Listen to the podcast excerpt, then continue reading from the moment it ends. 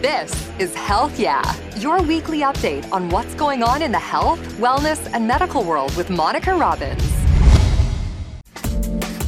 Today, we are tackling a topic that affects nearly 20% of American children obesity. It's been a rising problem, and parents struggle with the best way to address it, wanting their kids to be healthy, but not wanting to create body image issues on that road to better health. So, how do you know if your child is just going through a phase or has a real problem? What are the tips and tricks to help your child lose weight without making them self conscious or hurting their self esteem? When do you seek medical intervention. Our expert is here to answer all your questions and tell you about the drugs and surgery recently approved for children with obesity. All that ahead.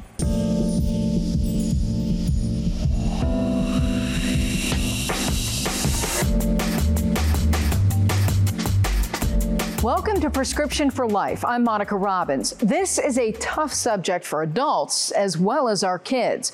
We're talking about weight. 15 million children in this country have obesity, and it's not just adolescents or teenagers. 22% of kids with obesity are ages 12 to 19. About 21% are kids 6 to 11 years old, and almost 13% of kids with obesity are 2 to 5 years old. And these weight problems come with a host of other complications high blood pressure, high cholesterol, type 2 diabetes, breathing problems like asthma, and sleep sleep issues.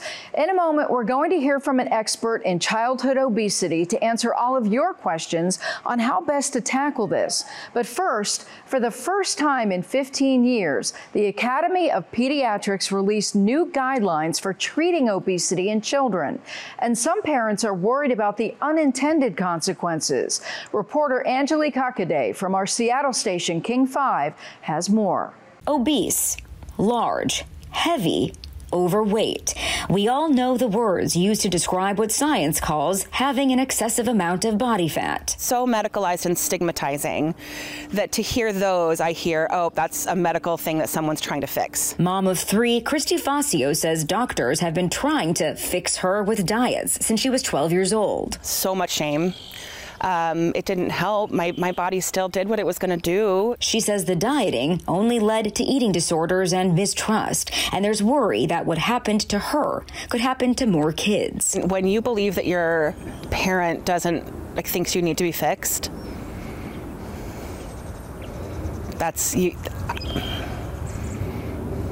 it's hard. The new guidelines suggest the long-standing approach of watchful waiting doesn't work, and that doctors should offer anti-obesity medication to treat kids as young as 12 and weight loss surgery for kids as young as 13 who have a body mass index above the 95th percentile, or in other words, who are obese. So we're starting to medicate and cut into them when um, when they're not when they're not developed yet. I don't think about it as medicine. I think about it as helping families make changes in uh, their child's behavior. Brian Saelens is a professor of pediatrics pediatrics with the University of Washington School of Medicine and says he wasn't surprised by the update. The rate of childhood obesity, which can lead to type 2 diabetes and high blood pressure, has been on the rise, up nearly 3% between 2008 and 2020, according to the CDC.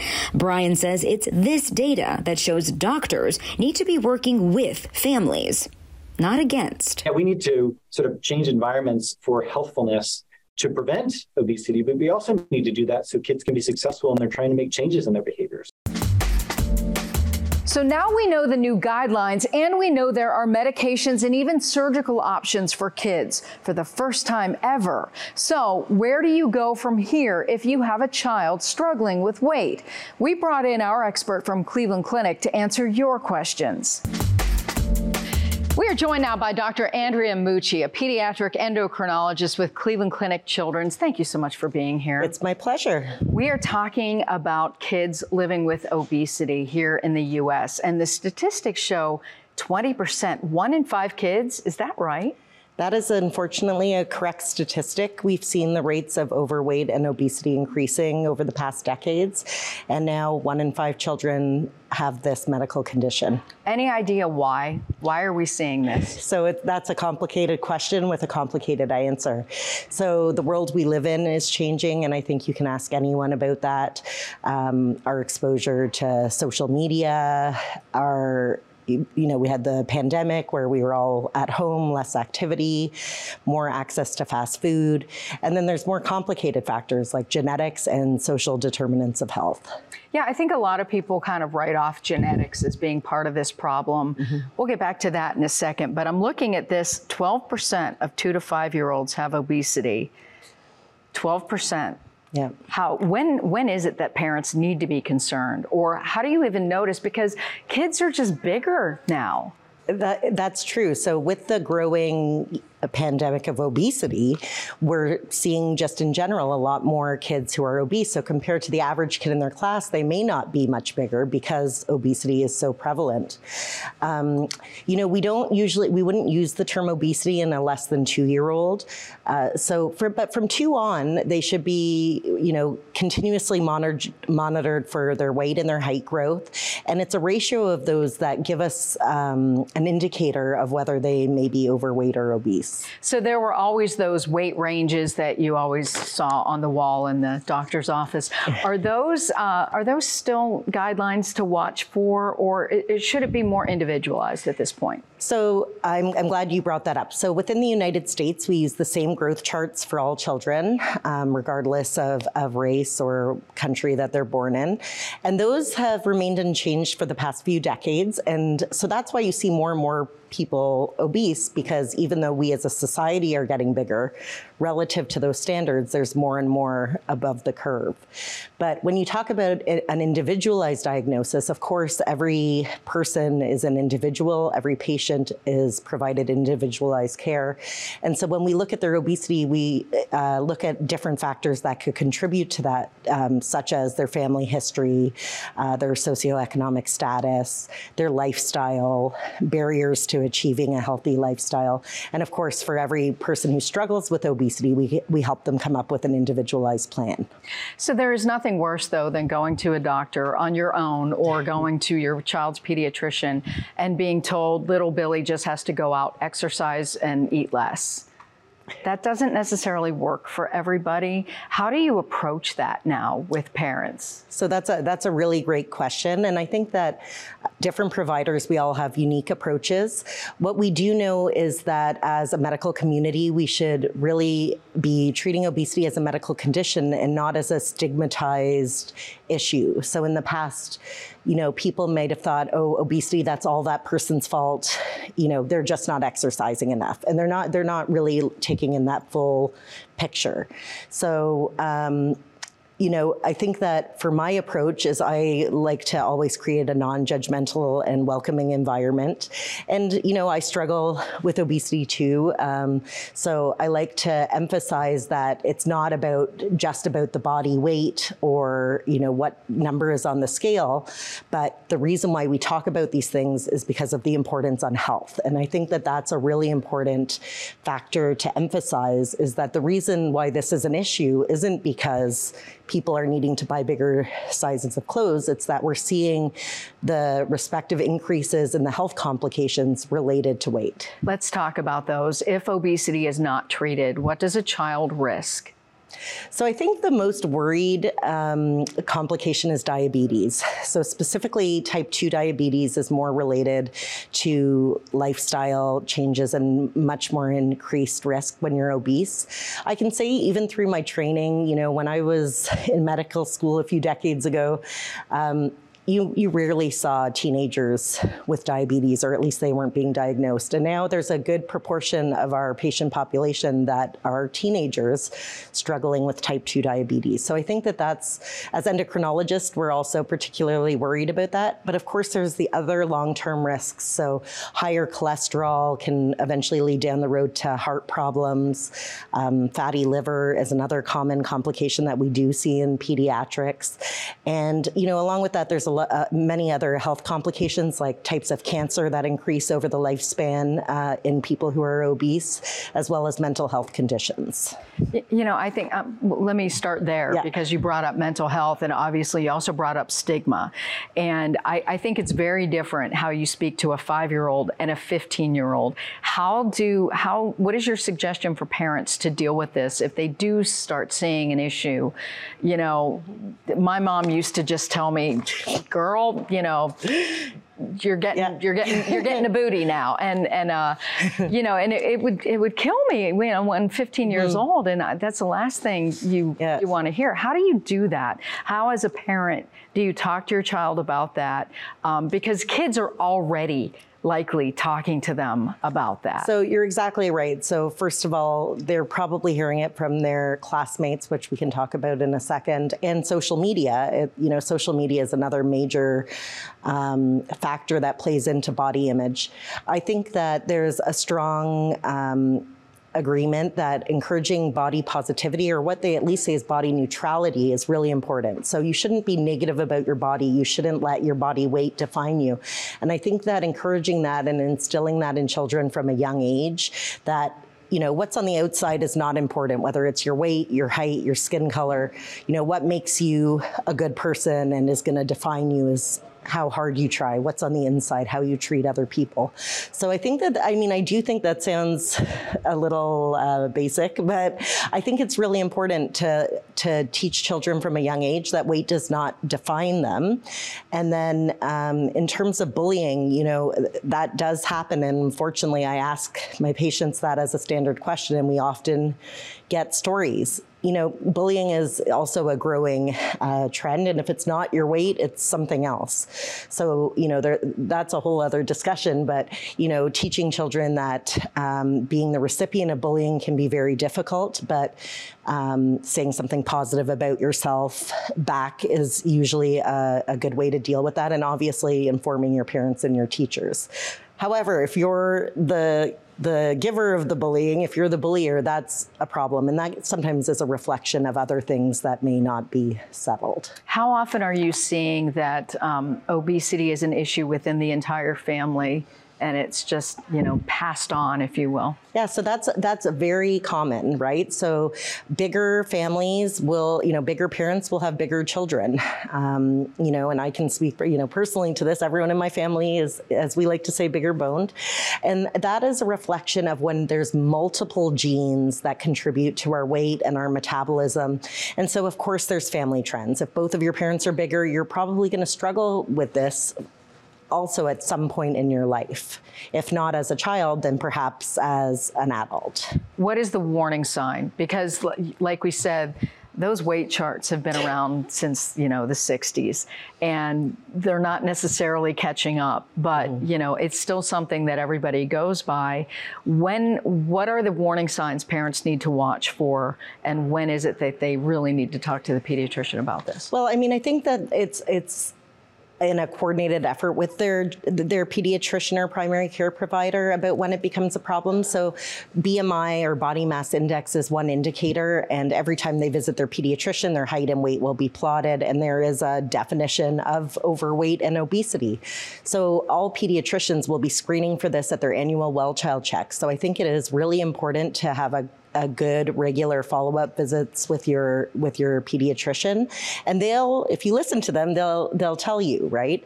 So i think being open to the receiving that information when you receive it um, is important and then knowing um, that there's lots of different forms of support out there that you're not on this alone and that there's ways you know there's supports out there that can help you move forward. Here's the hot button topic when is it and is it appropriate to say to a child that they need bariatric surgery? So that is a, a hot button topic. Um, so there were recent guidelines published in January 2023 from the uh, American Academy of Pediatrics that took the into account all research um, input from multiple specialists, families, and currently they're saying it could be considered over 13. Now, as a practical um, as a practical factor, I have not seen it used that earlier early. We usually really focus on um, healthy lifestyle and now actually those same guidelines are recommending considering medication use at 12 or over. So i don't think anyone is at cleveland clinic i can say that we are waiting until they're at least 18 you brought up medication. That was mm-hmm. my next question because parents don't want to medicate their kids. Mm-hmm. But, you know, we see all the diet pills advertised. We see Wegovy and Ozempic. These are diabetes medications. Um, when is it and are there medications that are appropriate for children? And if so, are they safe? That is also an excellent question. So you you say diet supplements. That I would say are not safe for anyone. So if you're if you're buying something off of Amazon or um, the internet, it's it's likely not advisable. So this should be a discussion that you either have with your doctor or your child's doctor. There are medications that are FDA approved for use in children. Um, historically, one of them was just uh, affected the the uh, fatty absorption and was poorly tolerated. Now, the two of the medications you did mention, so Wegovy and Ozempic, um, as well as another uh, medication called liraglutide, um, are FDA approved for weight loss in children 12 years or older. They are quite safe. There's certain conditions you shouldn't use them in, but they do have side effects and they are given by a needle injection. So I think the decision to start a medication is a balanced decision and an individualized decision that you would make with each family. One of the major barriers to using these medications is that they are very rarely on, covered by insurance and they're very expensive. So until you know, insurance catches up with that. Um, it, it likely isn't an option for most people, children or adults. Yeah, that was my question. I know, uh, you know, more likely if, if someone is a diabetic, they may have access. But if you're just trying to lose weight for a child, there's no way. But if they are diabetic, would insurance cover? Oh, so in, in, if a child already has type 2 diabetes, they are covered as part of a kind of comprehensive management. Sometimes they, it depends on the insurance company, so sometimes they will have wanted them to try something like metformin first, but uh, for type 2 diabetes, they're being increasingly covered. I, there are a small number of pediatric patients that are able to get it approved, but these are mostly those with a very severe form of obesity or what we call a monogenetic form of obesity, meaning that they're born with a specific gene abnormality that genetic predisposes them to continuously gain weight. The genetic predisposition to uh, obesity has, has been batted around and challenged. Um, you know, it's so easy for people to say, oh, just get off the couch and stop eating mm-hmm. the Cheetos. That's just, you know, something that most people would say, eat less, exercise more. That mm-hmm. does not work for everyone. Mm-hmm. How do you know when you're dealing with a genetic mm-hmm. issue or it's obviously a lifestyle issue? So that's a good question. So I've mentioned genetics twice. So number one, when it just kind of runs in the families and everyone's a bit bigger, that's something called polygenetic, meaning that it just kind of runs in the family, like maybe twins run in the family, or maybe, you know, people have blonde hair in the family. So lots of things kind of contribute to that. Versus monogenetic is something when there's a specific gene change. And these gene changes involve some of the hormones and signaling pathways involved in appetite and metabolism metabolism. So these are things, uh, an unrelated example is Down syndrome. There's a specific genetic change that results in you know, certain findings. So there are specific finding and genetic changes that can result in obesity. We consider these when there is early onset weight gain. I think is a kind of common factor in a lot of these conditions. So, you know, rapid weight gain, usually starting before the age of two or three, and just progressive, un, unresponsive to the lifestyle interventions. Sometimes there's other findings like learning disabilities or other physical findings on exam. So that's why, you know, regular visits with your doctor, we can help differentiate is this something that we should be really just honing in on healthy lifestyle changes, considering a medication, and or referring to genetics to see if they agree an evaluation is warranted. Best advice for parents who may be looking at little Billy at this point going, hmm, I wonder. Focus on healthy lifestyle. So, I mean, again, you there's lots of supports for that. And what does healthy lifestyle mean? Less processed food, less fast food, more fruits and vegetables. A universal rule that I think any doctor or dietitian will agree on, no sugary drinks physical activity is a hard one, you know, less screen time. That has been demonstrated in research. So less than two years, it's supposed to be no screen time. Um, above that, usually limiting it to two hours or less. And sleep, regular sleep cycles are also important.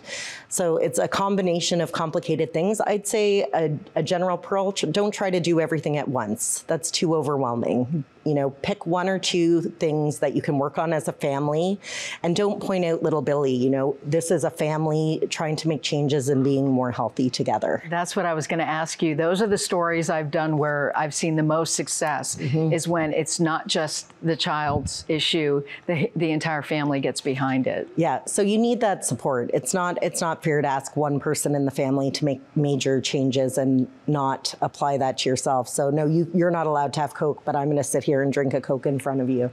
Um, we know that is shown in re- research, research that family-based interventions are what work the best.